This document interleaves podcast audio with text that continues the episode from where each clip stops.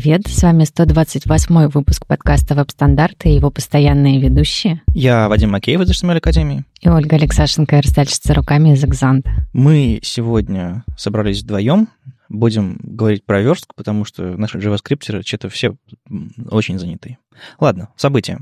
У нас 17 июля пройдет SPV Frontend в Питере, и э, там будет парочка докладов про всякие блокчейн, нейронные сети и все такое, а между ними будет три блиц-доклада, или, как говорят миллениалы, lightning токов, среди которых буду я. Я там расскажу то, что я рассказывал на Бирджесе в Минске недавно. Такой хулиганский, хулиганскую пятиминутку, ну или сколько там получится, про молоток и гвоздь. Ну ладно, в общем, приходите, посмотрите, если вы где-нибудь поблизости. 28 июля пройдет Яндекс Субботник э, по разработке интерфейсов в Минске. Там будет всякое АБ-тестирование, транспиляция, производительность JS, код-ревью, о, нет, ревью именно сотрудников. То есть мало того, что код-ревью, так еще их периодически приглашают на ревью вообще, как они работают, как у них дела. Я слышал, это такая, ну, непростое дело, и от этого зависит и зарплата, и вообще будущее в компании. Так что интересно, как это у Яндекса устроено. В общем, Сережа Бережной об этом расскажет. Ну и анимация в, в браузере, как сделать 60 FPS на, на медленных браузерах, какой-то еще доклад. В общем, вроде бы будет интересно.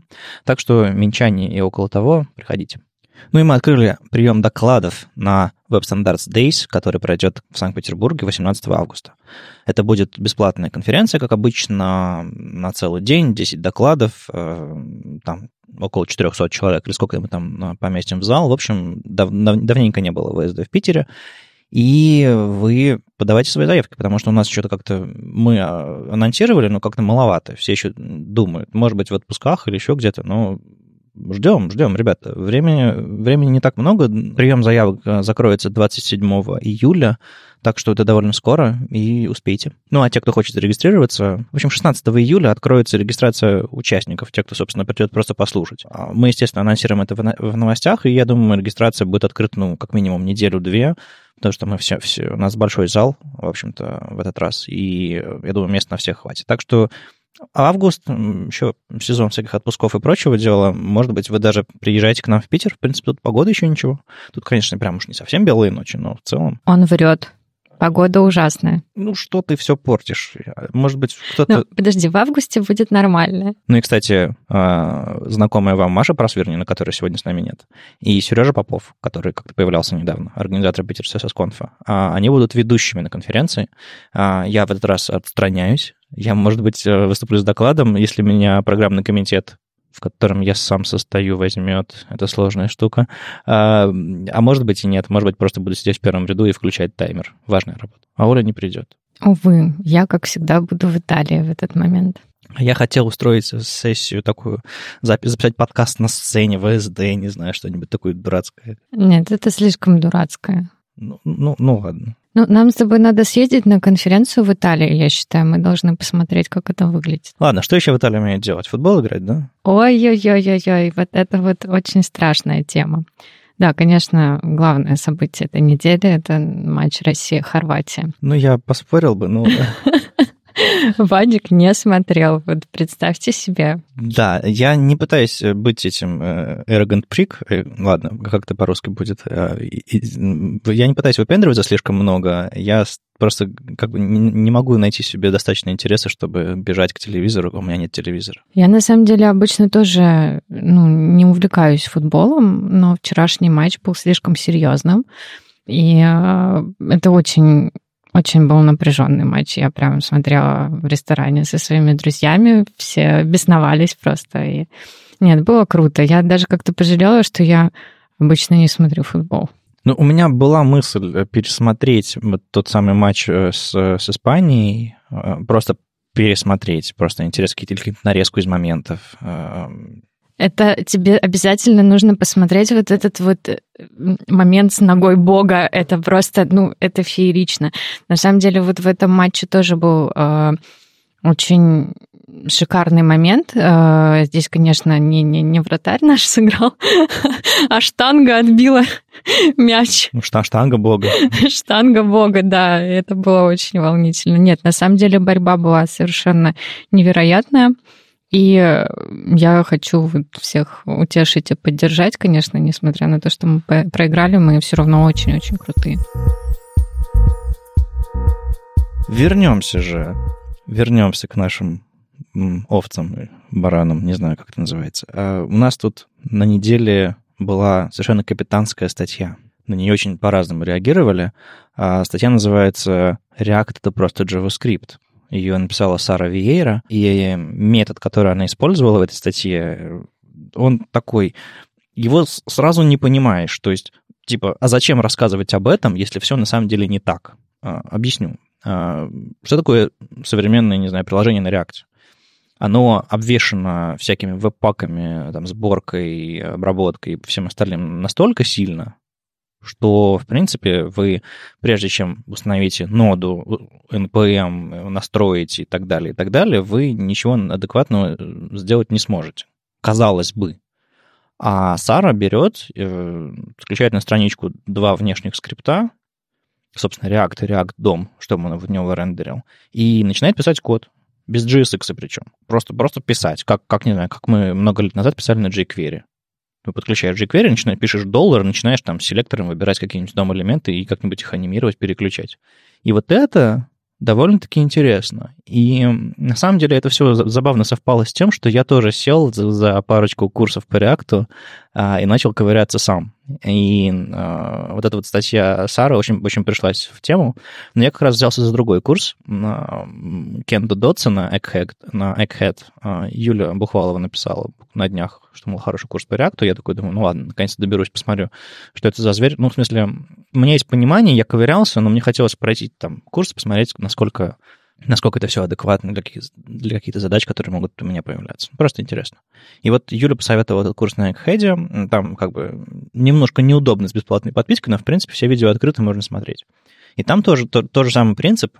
Индекс HTML в браузере, куда подключаются два внешних скрипта, и вы начинаете писать на React. Никакой сборки, никаких вотчеров, вообще ничего. То есть, ну, можно завести свой вотчер, но, типа, или, или, или просто f5. Ну, довольно круто. И так лучше создается понимание вообще, что происходит.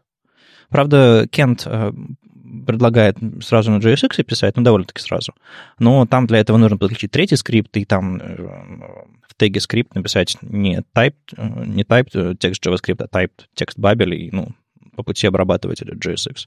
Но в целом довольно интересно. Ну, не знаю, по-моему, это и правда очень очевидно, что можно просто подключить его к странице и писать. А, без чего вообще появилось впечатление, что обязательно надо что-то там с нодой и, компиляцией? Потому что э, стек вообще всех э, React-программистов современных, разработчиков, он, он, он настолько обложен всем вот этим, что кажется, что перевести, перевести свое приложение на React вообще нереально. Или там, не знаю, просто попробовать его начать писать. Ну, мне кажется, что бессмысленно его переводить на React э, вот, вот так вот в чистом виде, просто подключенный к странице, как jQuery, потому что ты теряешь большинство преимуществ, собственно, React. Ну, недавно ведь была статья, не знаю, застала это, не застала в нашем выпуске, в одном из... Эм, э, Сара Дреснер, по-моему, написала про э, как заменить jQuery на Vue.js. Что-то было такое на Smash магазине. Вот. И мы как раз обсуждали, что Э, в отличие от React, на самом деле, Vue просто можно подключить, подключить внешним скриптом и существующим legacy проектом что-то использовать. На React вам все-таки придется переписывать вообще логику и как это все это работает.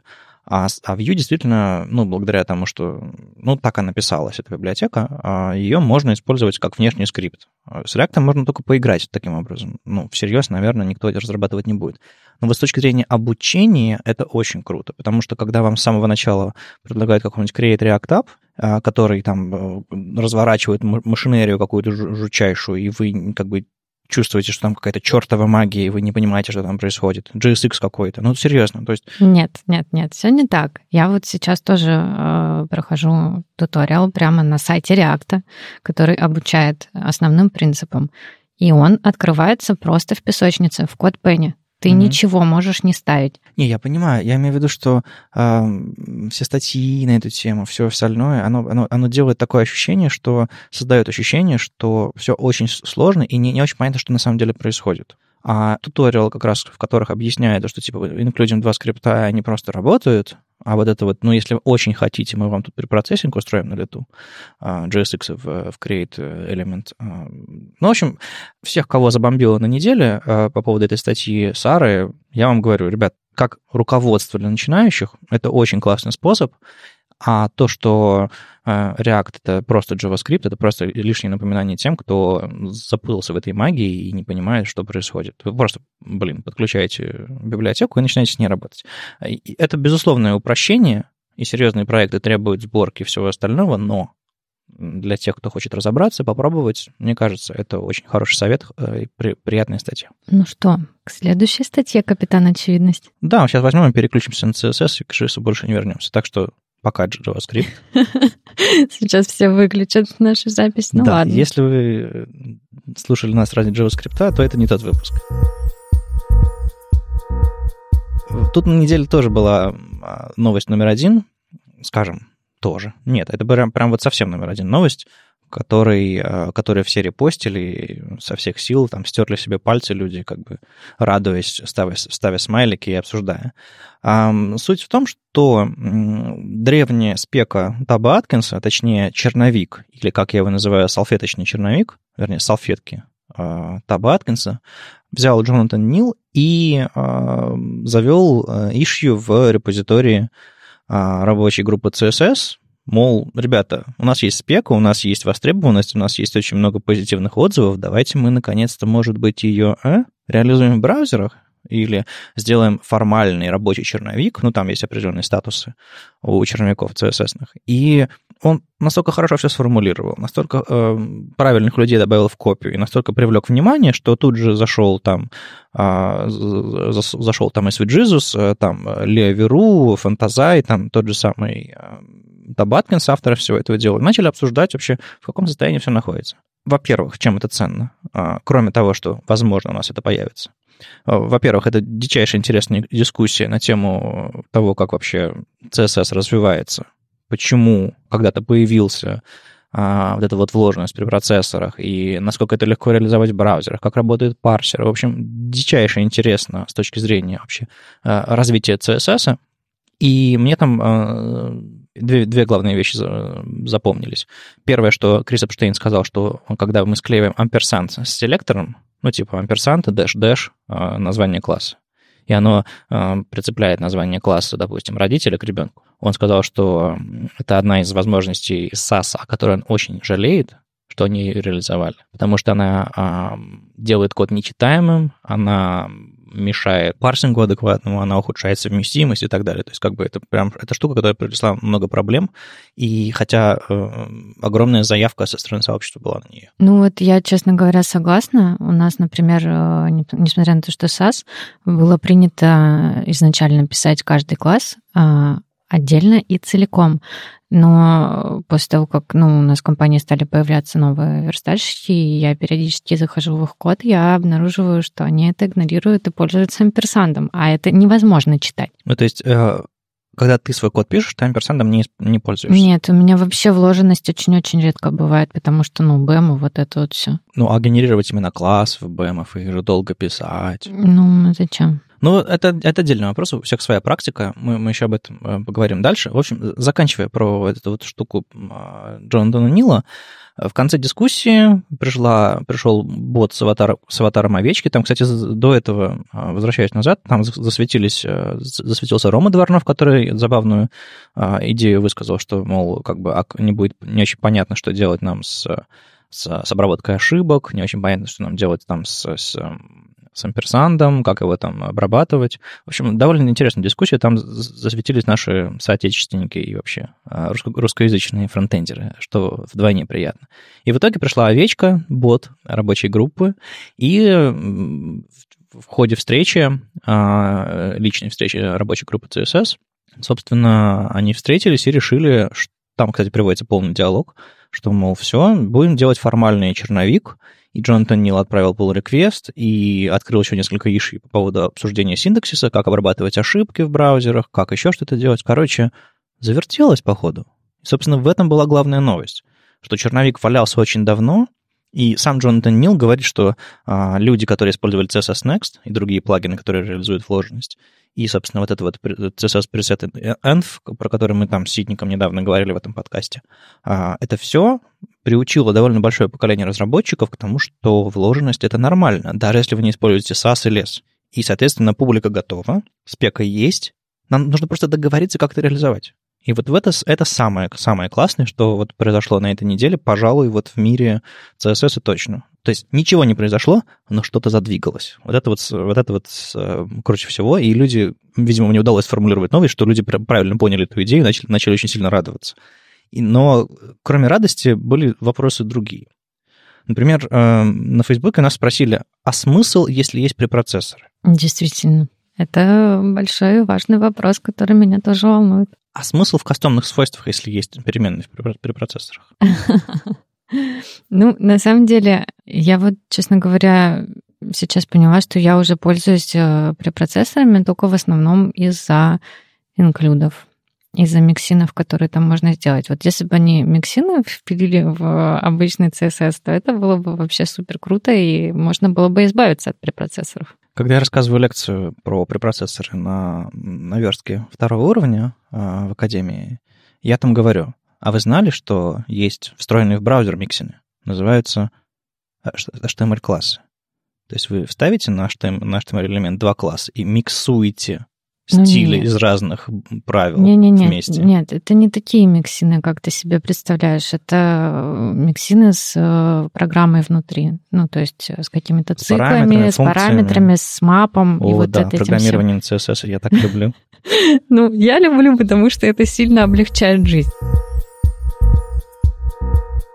К слову о кастомных свойствах. А у нас вот тут еще одна статья капитана очевидность. Я, честно говоря, когда я прочитала, я даже пришла к Вадику и спросила, Вадик, слушай, я правильно понимаю, что эта статья ни о чем? Ну, смотри, э, э, статья про то, как организовать адаптивность а, с помощью системы какой-то заранее определенной в переменных, которые ты можешь реиспользовать для отступов, и не только для отступов.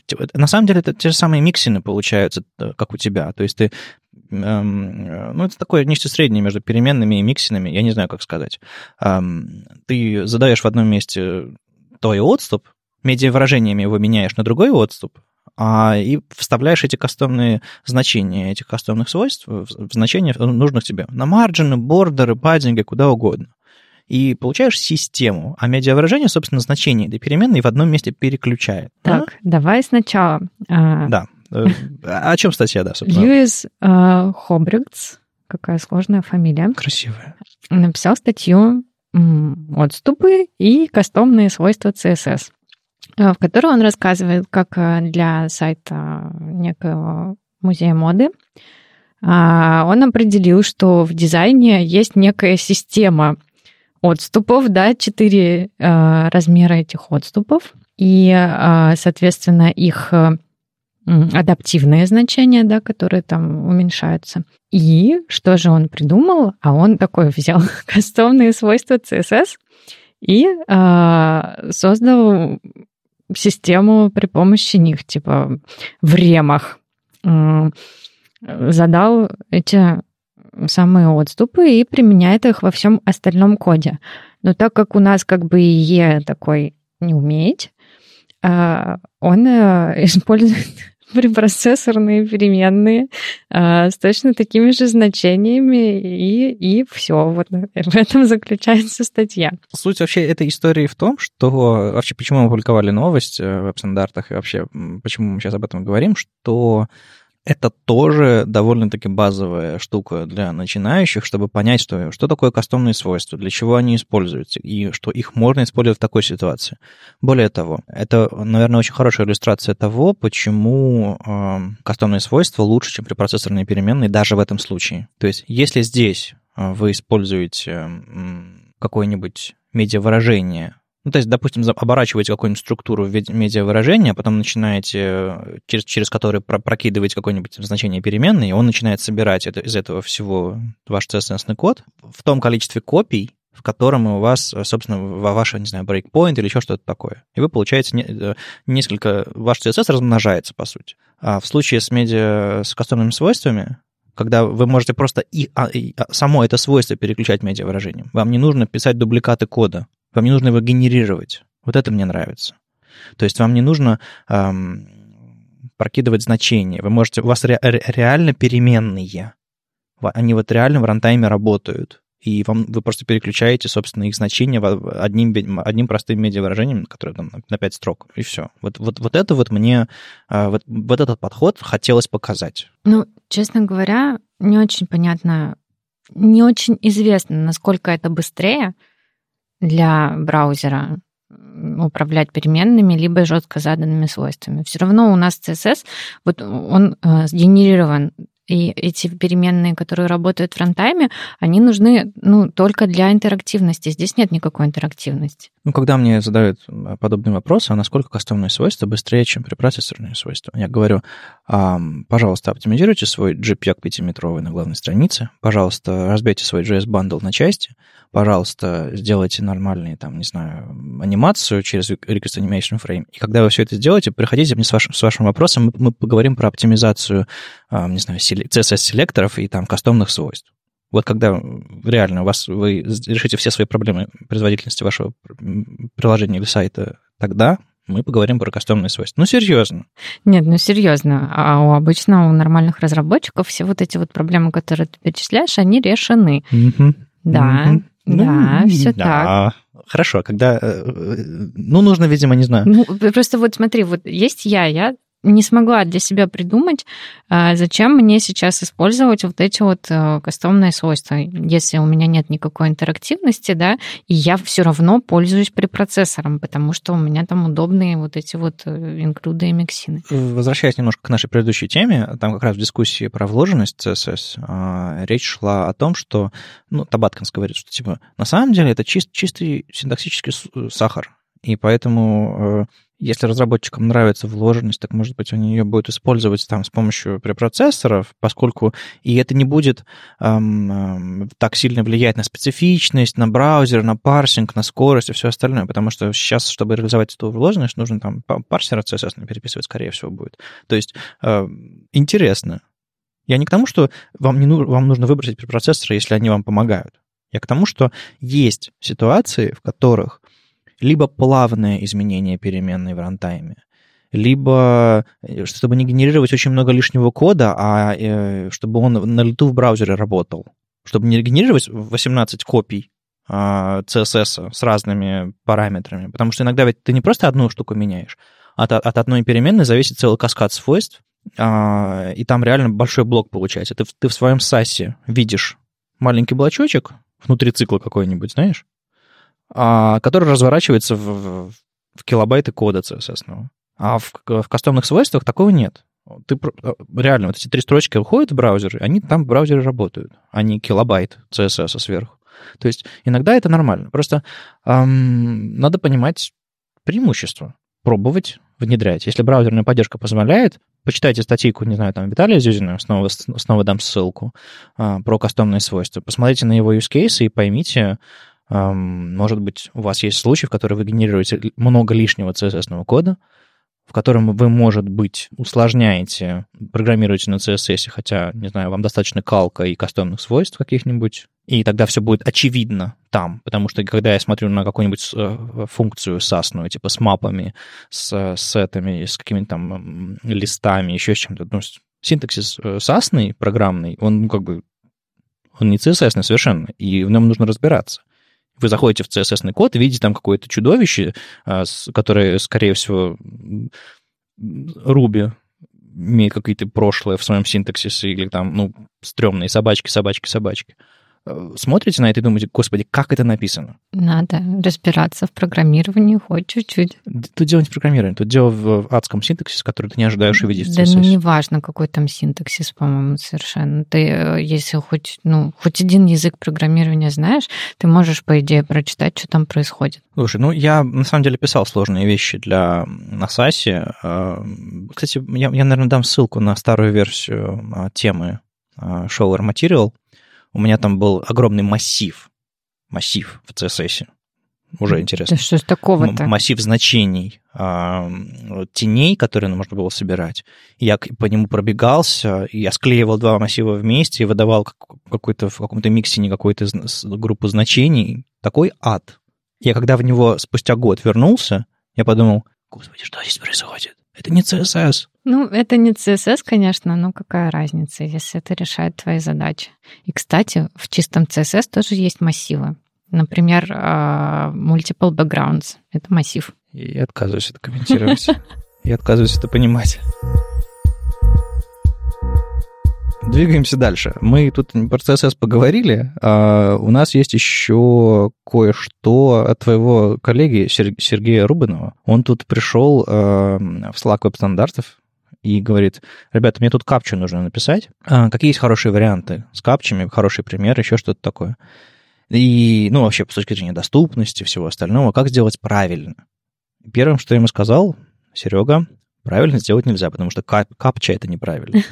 То есть э, вдумайтесь, что такое капча. Капча это дополнительный а, шаг иногда очень назойливый, который нужно пользователю пройти, чтобы доказать, что он человек. К тому же она усложняет жизнь роботов. Это дискриминация. А, безусловно, но мы как раз, по-моему, и хотим это сделать с помощью капчи. Но не суть. Э, суть в том, что невозможно написать сложный интерфейс, который э, достает пользователя, Э, и частенько является очень сложным. То есть там нужно, не знаю, в каком-нибудь варикапче гугловской, нужно кликать на прямоугольнички, нужно понимать, что там нарисовано. Я иногда здоровый человек с нормальным зрением, я, я иногда капчу решаю там с пятого раза. Это правда, я тоже регулярно делаю, особенно когда он просит указать все дорожные знаки. Ну, у меня прав нет, у тебя есть хотя бы. Или, не знаю, покажите витрину магазина американского. Я что знаю, как, что там в Америке, не знаю, сарай, а что витрина магазина. Ну, это есть, правда, да. Вот, вот это вот фигня. Ну, ладно, это все, все, конечно, смешно, но э, если вы реально хотите сделать доступную капчу, прежде всего сделайте так, чтобы ее не было.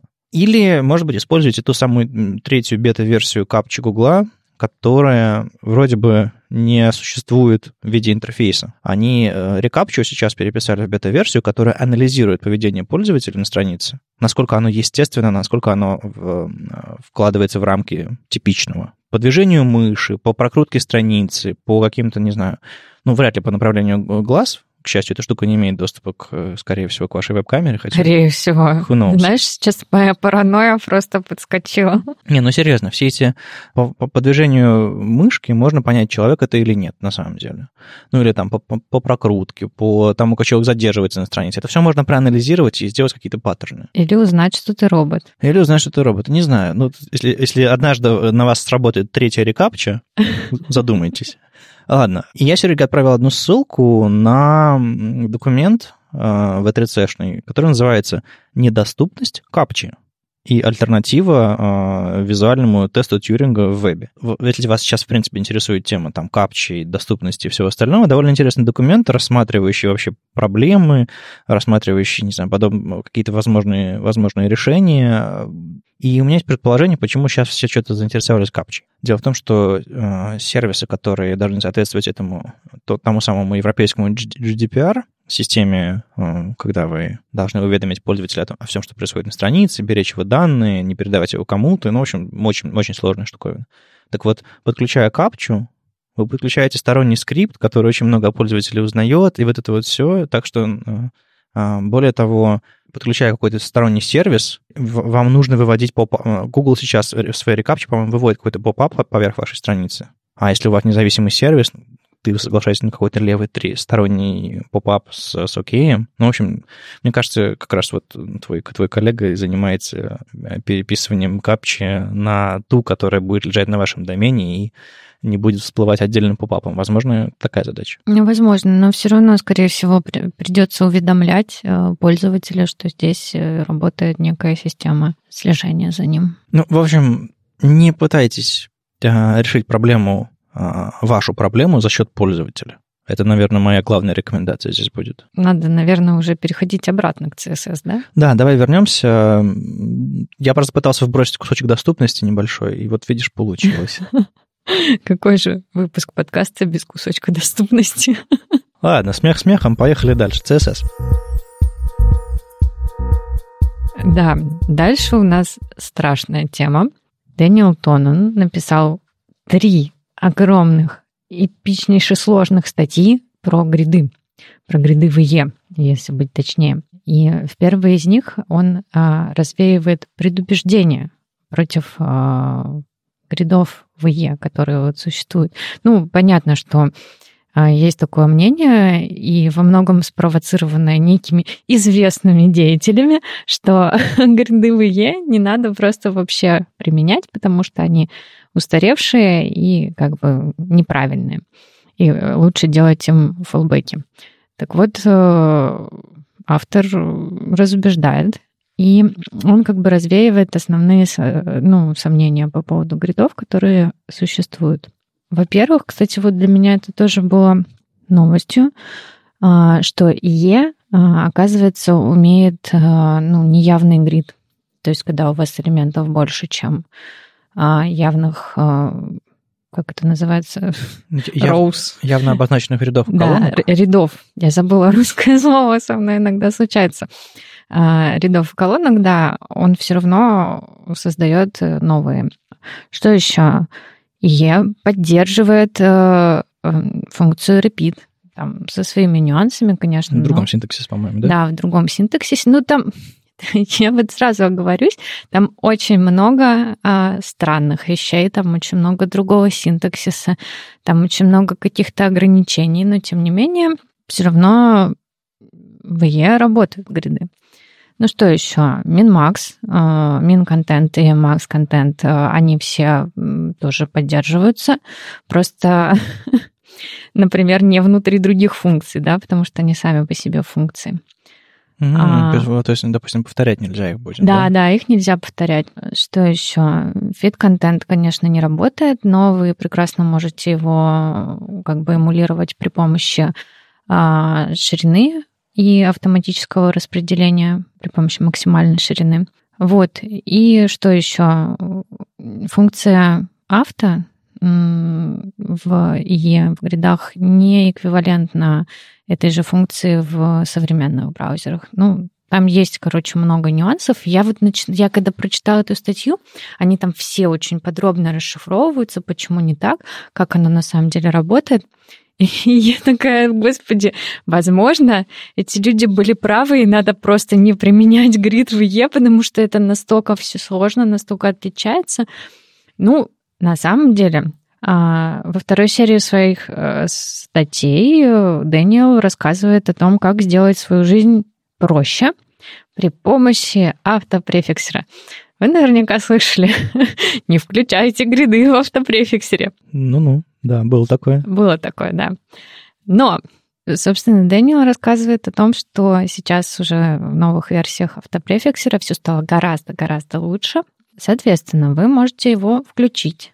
Ну, его явно нужно включить в своих настройках, э, написать там grid true, если я не ошибаюсь. И дальше вы уже сможете получить некий профит. Конечно же, с нюансами. Ну, там, например, ограниченная поддержка GridGap, потому что ей не умеет а, gap, и а, автопрефиксер генерирует дополнительные столбцы и ячейки там, где должен быть гэп. Но для этого он должен полностью знать, а, как выглядит ваш грид. Поэтому вы можете вы не можете использовать авторазмещение. То есть ваш грид должен быть очень явно заданным, и каждый элемент должен находиться там, где он должен находиться никакой авторасстановки нету. Но зато что очень сильно облегчает жизнь, э, все-таки поддерживается Grid Templates Arias. Это когда вы можете задать имя области, э, в которую вы размещаете какие-то элементы грида. Но тоже с нюансом. А, у вас должно быть уникальное имя для каждой такой области. То есть не уникальное в пределах одного блока, а уникальное в пределах вообще всех стилей. Ну, как айдишники. Ну да, как айдишники. Там вот э, автор предлагает даже BEM использовать для этой, для этой цели. Ну, конечно, длиннов... ну, да, да. длинновато получается. Вот. Что еще? Следует избегать именования линий, потому что это еще не работает, ну, линий, не областей. Конечно же, а, он советует тестировать обязательно в реальном Е. Я, честно говоря, удивилась немного этому совету и подумала, неужели кто-то не тестирует, если он делает а, гриды? Так в этом и проблема, что люди просто берут и включают гриды в автопрефиксеры, что типа, э, допустим, у меня 1% Е на проекте, э, мне сказали его поддержать. Но поскольку это 1%, то я просто включу во всех браузерах работает, а в EN наверняка работает. Автопрефикс же, же такой классный инструмент. Вот в этом проблема. Ну, наверное. Ну, я надеюсь, что все, кто решится включить а, поддержку гридов в автопрефиксере, а, предварительно его, конечно же, обновив и обновив весь а, свой сборщик, там надо и галп обновить, и черти что, и пост CSS, и вот это вот все. Короче, а, все эти люди будут обязательно смотреть в реальном ИЕ, потому что предупреждает нас автор, что все равно непредсказуемо поведение ИЕ с гридами. И он советует, если у вас все-таки что-то что пошло не так, вы можете использовать управляющие комментарии для автопрефиксера, чтобы он не обрабатывал какие-то моменты. Ну, то есть вы можете реально э, написать э, грид, ну, стандартно, без всяких префиксов, да, включить э, в автопрефиксере обработку гридов, но чтобы в каком-то моменте, где ИЕ ошибается, он этого не делал, вы туда ставите управляющий комментарий, типа не надо вот этот вот грид превращать в MS-грид. Uh-huh, и он такой, uh-huh. оп, я пропустил, и у вас все относительно хорошо. Ну, ну как... то есть fallback получается. Да, вам, вам придется написать, конечно, там fallback, но жизнь такая штука. Собственно, в третьей части своей серии Дэниел рассказывает о том, как симулировать грид с а, авторасположением и отступами при помощи флексов. Ну, это, конечно, странно. Это, ну, определенно заслуживающая внимания техника, так что посмотрите. Но прям не обманывайтесь заголовком. А, это никакой не CSS грид в IE, это вот техника на флексбоксе. А, еще немножко про эту статью. Э, забавно, у нас на неделе с, с Андреем была дискуссия в Твиттере, когда эта статья только вышла. В чем суть? Статья из трех, в трех частях должна была выйти, на самом деле, на Smashing Magazine. А у Smashing Magazine редактором является Рэйчел Эндрю. Та самая, которая, собственно, продвигает гриды, работает на, на, на спецификации и вообще всячески очень важный человек. И подожди, это та самая, которая не рекомендовала использовать автопрефиксер, да? Да. И, как вы понимаете, статью на смешинге зарезали. А, сказали, что нет, ребята, э, дело не в автопрефиксере, а дело в том, что э, я на самом деле сам согласен с Рэйчел, но э, суть не в этом. Проблема в том, что Андрей очень сильно обиделся, Андрей Ситник, собственно, ну, как бы автор пост-CSS, там, автопрефиксера и всего остального, и вот начал защищать Даниэла, и, в общем-то, они ушли на, на CSS Tricks с этой статьей. Мне кажется, что такая статья должна была появиться в интернете, но каждое из изданий, имеющий автора, имеющий редактора, который как бы соображает и проводит какую-то политику определенную, имеет абсолютное право завернуть такую статью. То есть, если вы в статье объясняете вещи, которые очень хрупкие, ненадежные, мешают писать э, код, открытый в будущее, опровергают идею фалбеков и как бы предлагают вам как бы не использовать часть возможностей гридов ради того, чтобы иметь совместимость со старыми браузерами, эта штука сомнительная. И любая редакция, любой редактор какого-то сайта, мне кажется, имеет абсолютное право, собственно, отказать в публикации такого, если оно не соответствует принципам, которые продвигаются в рамках какого-то издания. Если бы я был редактором Smashing Magazine, наверное, я бы очень сильно подредактировал эту статью, но все-таки опубликовал бы. Но это я. Я, наверное, меня менее, я, я менее вовлечен в работу над гридами и со всем, всем остальным, и для меня это, видимо, менее личная история.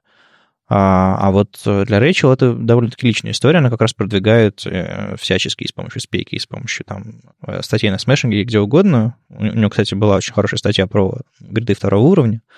А она как раз продвигает идею того, что самый кайф гридов, что вы можете сразу сейчас писать, используя все его возможности на 99%. То есть там есть какие-то минимальные штуки, связанные с, там, с самыми последними развитиями спеки, что типа Firefox сейчас работает свойство gap, просто gap. Не нужно grid gap писать, а ты можешь просто gap написать, потому что и в Flexbox этот gap тоже будет когда-нибудь. А, так вот, э, за исключением минимальных нюансов, которые не влияют на фичи, ты можешь использовать современный синтаксис.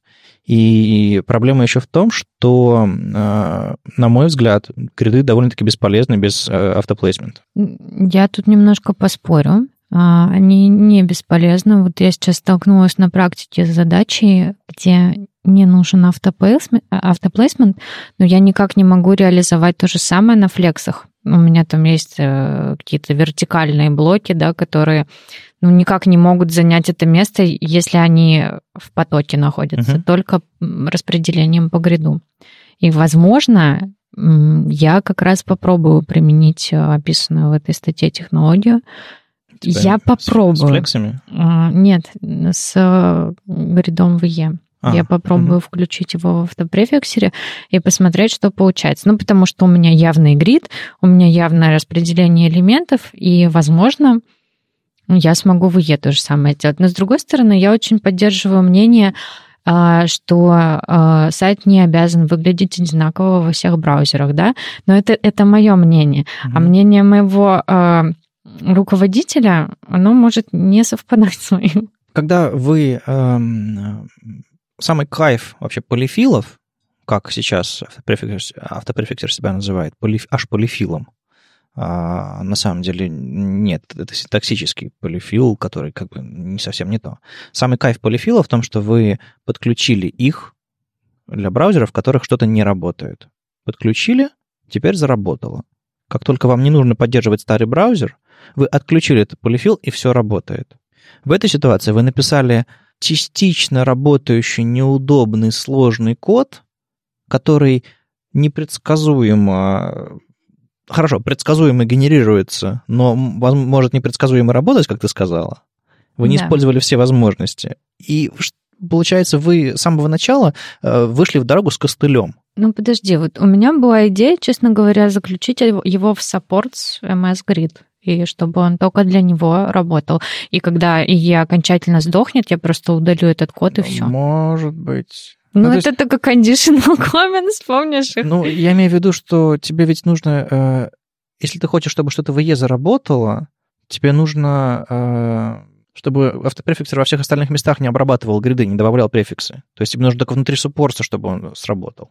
То есть тебе ну, нужно... для этого есть управляющие комментарии. Я как-нибудь уж справлюсь. Ну да, раскидаешь по всему коду управляющий комментарий, не трогай гриды, не трогай так смотри, гриды. у меня все равно два support а. У меня один support, который гриды проверяет, а второй будет для IE. Я вот на этот общий support, который проверяет гриды, я сразу поставлю на весь. Э, типа, не трогай это. И все. А, ну, не знаю, это как, э, как я уже сказал, э, вы, вы идете куда-нибудь пешком, и у вас есть опасность сломать ногу. Так вот, вы сразу выходите в гипсе. Хотя, знаешь, вот я сейчас подумала еще чуть-чуть, и я поняла, что мне вообще, наверное, не нужен автопрефиксер в этом случае. Мне проще написать в этом support CMS grid все руками. Да, то есть у тебя узкая ситуация, в которой ты знаешь, как что написать. Так да. вот, тут на самом деле главная проблема в том, что ты чтобы ты не ограничивала те возможности гридов для всех браузеров, которые они под, поддерживаются. Да, да, да. А какой-то нюанс написала бы руками.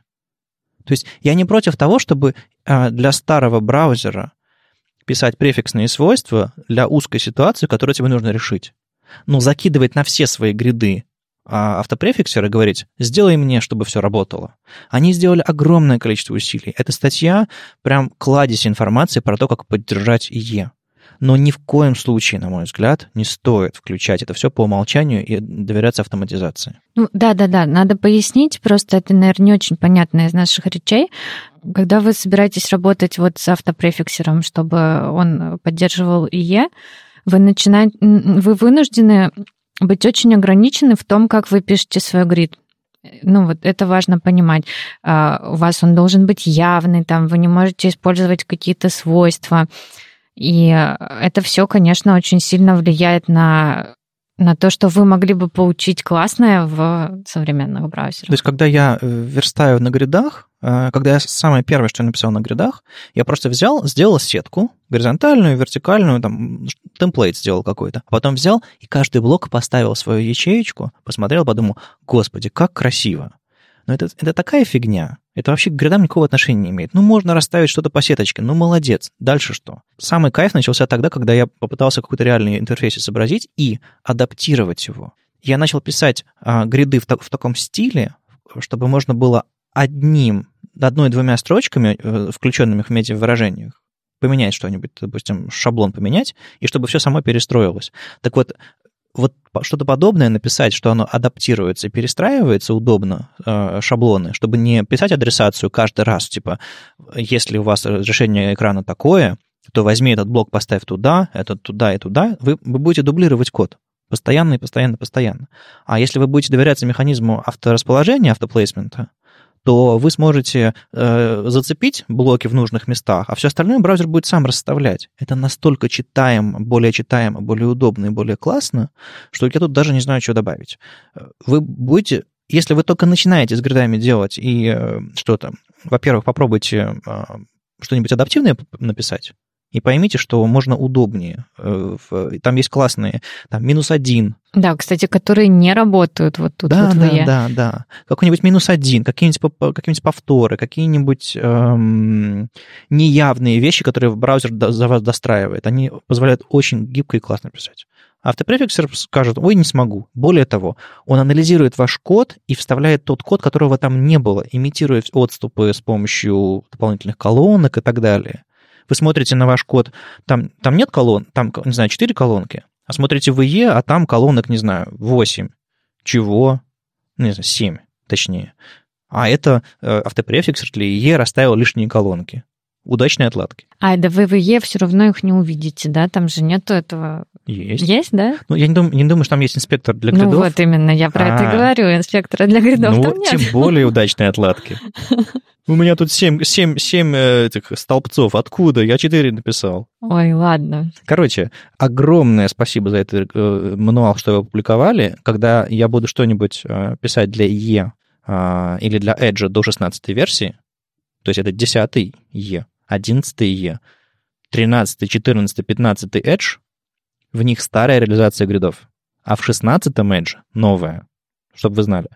Так вот, если я буду что-нибудь когда-нибудь писать, я зайду в эту статью и обязательно что-нибудь руками скопирую. Какими способы и пойму, как мне что-то реализовать. Главное, не подключать это автоматически. Сейчас мы еще раз обидели нашего дорогого коллегу. Я думаю, мы в третий раз позовем Андрея в этот подкаст и поговорим и снова об этом. обидим а, Ну, мы такие. Ладно, в общем, э, спасибо всем за энциклопедию. Эм, а гряды пробуйте, особенно адаптивные. Это, это прям, прям огонь. А ИЕ, ну, ИЕ должен умереть. Да, ну мы все ждем. Даже Microsoft так считает. Уже начинайте, все, начинайте пользоваться гридами, это прям круто. Оля разрешила. Да, я разрешила, и более того, я начала пользоваться гридами, и я поняла, что это очень сложно. ну, то есть вот это вот все эти автоматические расстановки, это очень сложно, это совсем какая-то другая концепция, и этому надо учиться, поэтому начинайте. У нас есть много мест, куда можно написать вопросы, там, комментарии на YouTube, в соцсетях какой-нибудь можно добавить комментарий к новости и просто в личку написать. Это огромное количество способов, включая Slack. И периодически там задают вопросы, редко, но вот бывает. Так вот, к нам в, в личку, в нашу паблику ВКонтакте пришло, пришел вопрос. Обсудите, пожалуйста, в подкасте нужность профессии верстальщика при сильном развитом рынке сервисов конструкторов сайтов, типа Wix, Tilda, Генератор, Muse и так далее. А, мол, э, давайте я сделаю сайт, говорит автор вопроса, а ему говорят, там, друг, брат, сестра, тетя, а мне не надо, у меня тильда есть, 15 минут и все. И как-то как, где место для верстальщика на рынке, если на рынке э, разработки интерфейсов, если у нас есть э, крутые инструменты, которые развиваются и, и могут э, предоставить сервис гораздо лучше и быстрее, чем, чем мы с вами. Ну, явно, что если пользователь может сам себе натыкать интерфейс, то ну, это же проще.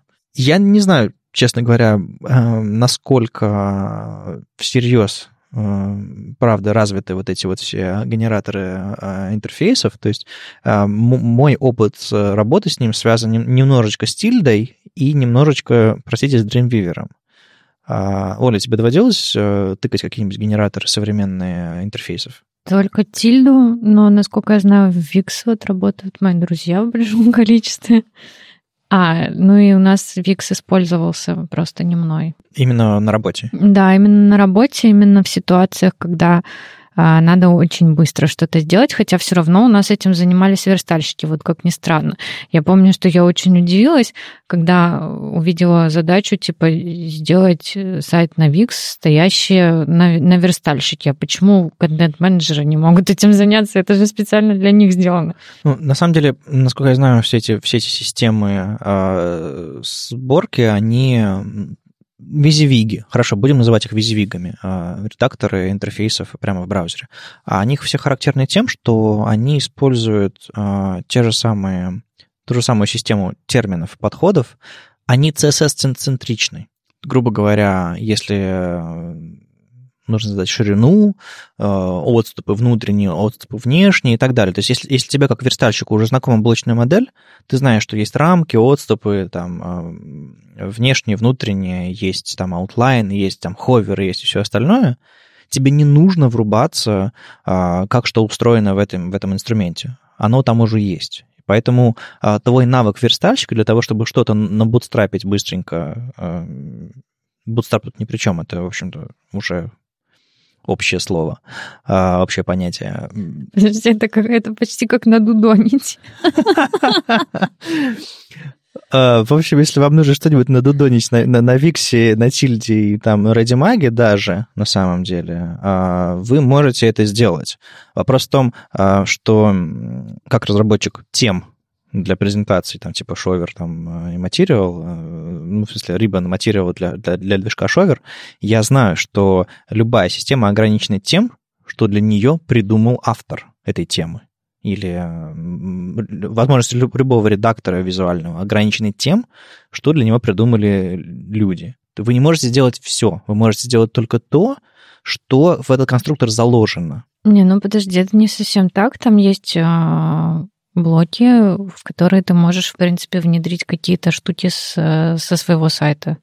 Нет, вопрос, внимание, а, вопрос был такой, зачем нужен верстальщик? Так вот, если вы не знаете, если у вас нет навыков в верстке, вы сделаете ровно то, что вам позволит система. Соответственно, вы будете делать тот самый известный сайт трехколоночный на, на сетке 12, который, в общем-то, в интернете всем уже от него сводят зубы. Ну, подожди.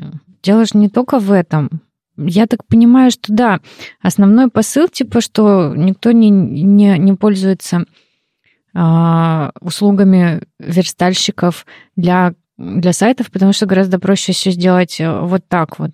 Но это правда, это так и есть. И никого не смущает, что это один и тот же дизайн, как и с бутстрапом. Вообще никого, мелких заказчиков, это не смущает. И тут вот, насколько я вижу, в вопросе как раз есть такое мнение, что сложно остаться на рынке, и типа, ведь крутые сайты нужны только крутым и крупным фирмам. Ну да, это так. Развивайтесь и идите в крупные фирмы. Что делать-то? Мне кажется, тут еще может быть все-таки место для разработчиков, эм, кустарей, ну не кустарей, как это назвать, индивидуальных разработчиков, фрилансеров. Фрилансеров, да. Фрилансеров, да, хорошо. Индивидуальных предпринимателей. Для людей, которые не являются большой э, конторой. Вы можете э, придумать себе шаблоны, вы можете придумать себе быстрый способ что-то накидать, а, использовать какие-то существующие библиотеки разработки интерфейсов и так далее. То есть вы, вам не обязательно писать сайт с нуля.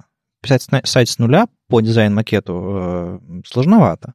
Э, в смысле, не сложновато, если вы достаточно владеете своими инструментами, а просто дольше. А если вы будете использовать, собственно, следующий уровень абстракции пониже, не... То есть э, у нас есть, смотрите, у нас есть нулевой индекс HTML, стайл CSS и так далее. Это нулевой уровень а, возможностей, которые мы можем использовать. То есть вы берете и делаете все, что хотите. Следующий уровень, допустим, а, уровень автоматизации, когда вы берете и используете какую-нибудь, не знаю, сборку CSS. Следующий уровень а, — это препроцессоры, когда вы берете используете, улучшаете скорость разработки ваших интерфейсов а, или, там, не знаю, используете шаблонизаторы, препроцессоры, библиотеки. Следующий уровень — это а, фреймворк какой-нибудь, библиотека, там, Vue, React, еще что-то такое. Следующий уровень, ну или, наверное, например, на том же уровне находятся всякие там bootstrap, foundation и прочие дела. То есть библиотека, которая позволяет вам использовать чужие компоненты, чтобы создавать интерфейсы И вот выше, выше, выше, выше, и где-то совсем на крыше, ну, не совсем на крыше, наверное, ну, примерно где-то там, стоят всякие виксы, тильды, мьюзы и прочие генераторы всего. Так вот, а, чем ниже мы к нулю, имея э, в виду, что, допустим, у вас квалификация довольно высокая, тем больше контроля вы получаете над тем, что вы делаете. Но тем дольше это времени занимает. Тем, чем выше вы кверху, тем меньше у вас контроля, тем ниже качество, тем хуже, тем сложнее и иногда невозможнее отлаживать перформанс таких страниц тем невозможнее э, какие-то нюансы починить. Не знаю, какая-нибудь тильда не поддерживает какой-то браузер, а вам нужно его поддержать. Вам нужно инклюдить какой-то CSS, переписывать что-то. Ну вот ну, нереально. Или вам не, нрав, не нравится тип адаптивности, вам не нравится, как, э, каких CDN, CDN подключаются какие картинки. Ну, то есть там всегда есть огромное количество узких мест. Так вот, вы, вы выберете свое место вот в этом спектре от нуля до 100%. То есть э, по вашему уровню навыков, по скорости, с которой вам нужно работать, выберите ваше место в этом спектре. Либо пишите все с нуля, либо отдавайте все на, VIX. Но, как я уже говорил чуть раньше, даже используя VIX, вам, вам нужны базовые навыки э, написания CSS, HTML и, может быть, даже JavaScript. Вы должны понимать, на каких абстракциях все это основано, чтобы это делать эффективнее, потому что так или иначе все эти редакторы используют те же самые концепции. Ну, подожди, вопрос-то не в этом. Вопрос не в том, чем заниматься верстальщику.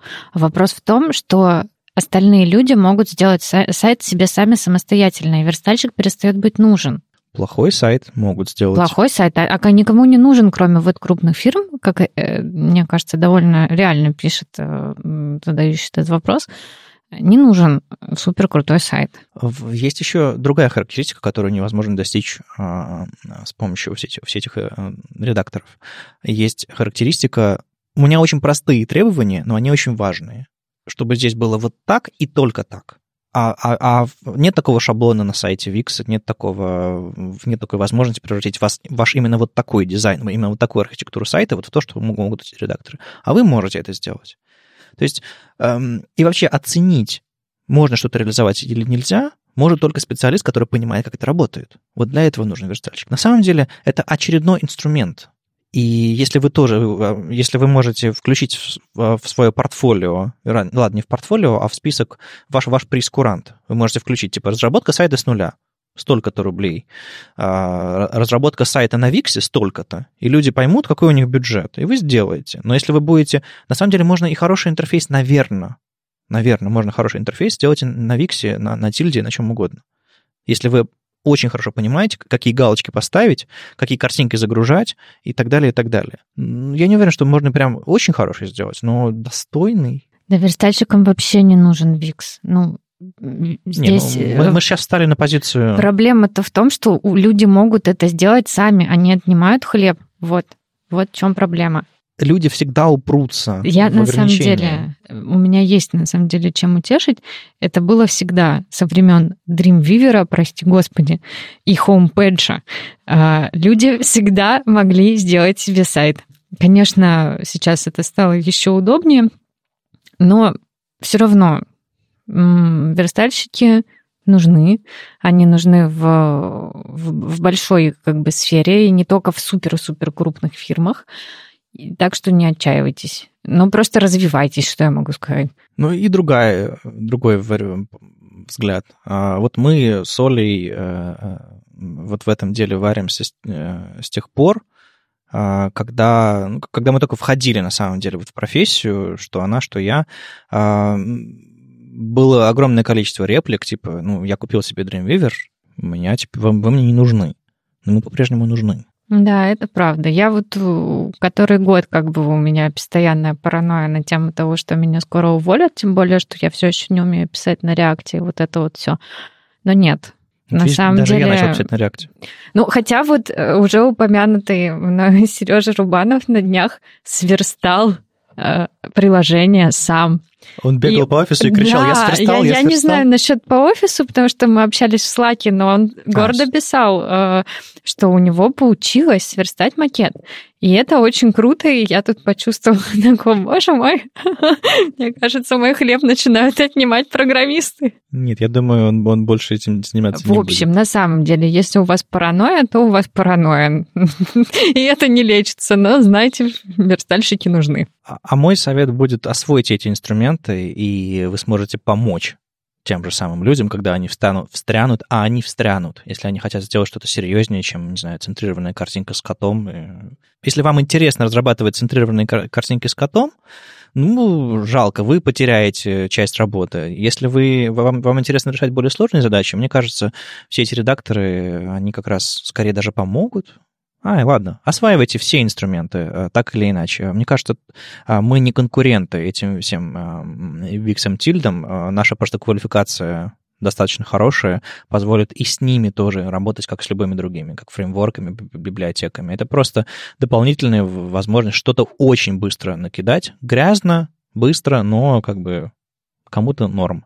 Я точно знаю, что а, ни один бизнес, который берет у людей деньги, и который правда думает о том, чтобы делать это максимально быстро и хорошо, не, поставив на какой-нибудь такой генератор и не имея ни одного технического специалиста, он не сможет делать это эффективно. Потому что, а, ну, вы знаете, что такое спонтанные покупки? Это когда вы зашли, и, в принципе, вы уже вводите номер своей карты, но вам что-то помешало это сделать. И вы такой, а, знаете, нет, наверное, я не буду покупать эту ненужную фигню, и все. И вот, вот эти вот редакторы могут вам помешать это сделать, потому что они разработаны э, для других ситуаций, они вам неудобны, и в итоге вы можете потерять деньги. Потому что, поэтому, если вы, у вас, не знаю, страница-визитка, это одно. А если ваш сайт берет у людей деньги и хочет делать это максимально эффективно, ну, тут нужны другие специалисты. Хотя, знаете, я, я верю, что есть на рынке верстальщики, которые работают хуже, чем Wix, и получают за это зарплату. Да уж. Но об этом мы поговорим как-нибудь в другой раз. С вами был 128 выпуск подкаста «Веб-стандарты» и его постоянные ведущие Вадим Макеев из HTML Академии и Ольга Алексашенко, верстальщица руками из «Экзант». Мы на следующей неделе постараемся подрасти составом и поговорить про JavaScript, чтобы вы в нас не, не разочаровались окончательно. А может быть, просто с Олей про JavaScript поговорим. Не-не-не, смена. Меня не будет в следующие выходные. Ну ладно. В общем, мы точно будем держать вас в курсе там, новостями и где угодно. Задавайте ваши вопросы, где, где вы сможете нас найти. Мы, может быть, возьмем это за хорошую традицию и отвечать на, на них таким образом. И вы оставайтесь с нами. Пока. Чао.